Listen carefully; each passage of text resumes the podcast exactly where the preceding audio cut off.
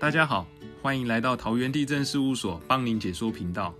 今天要来跟大家介绍什么是土地鉴界。到底什么是土地鉴界呢？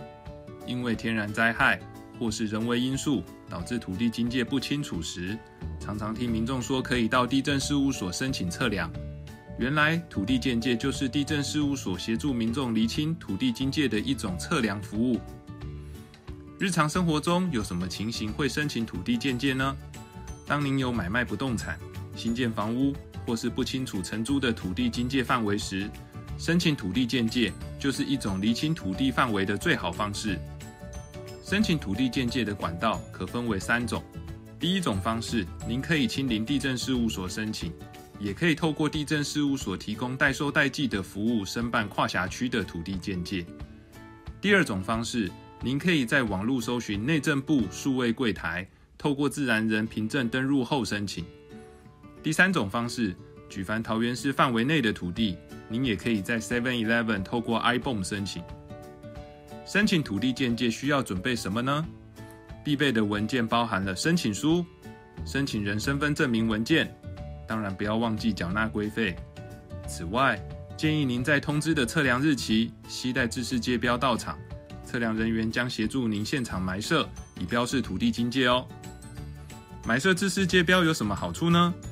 如果说界址点是标示土地权利范围的重要点位，那么知识界标就是彰显界址点的重要标示。所以说，为了避免尔后土地发生纠纷，埋设知识界标是保障自身权益的不二法门哦。那么，知识界标如何购买呢？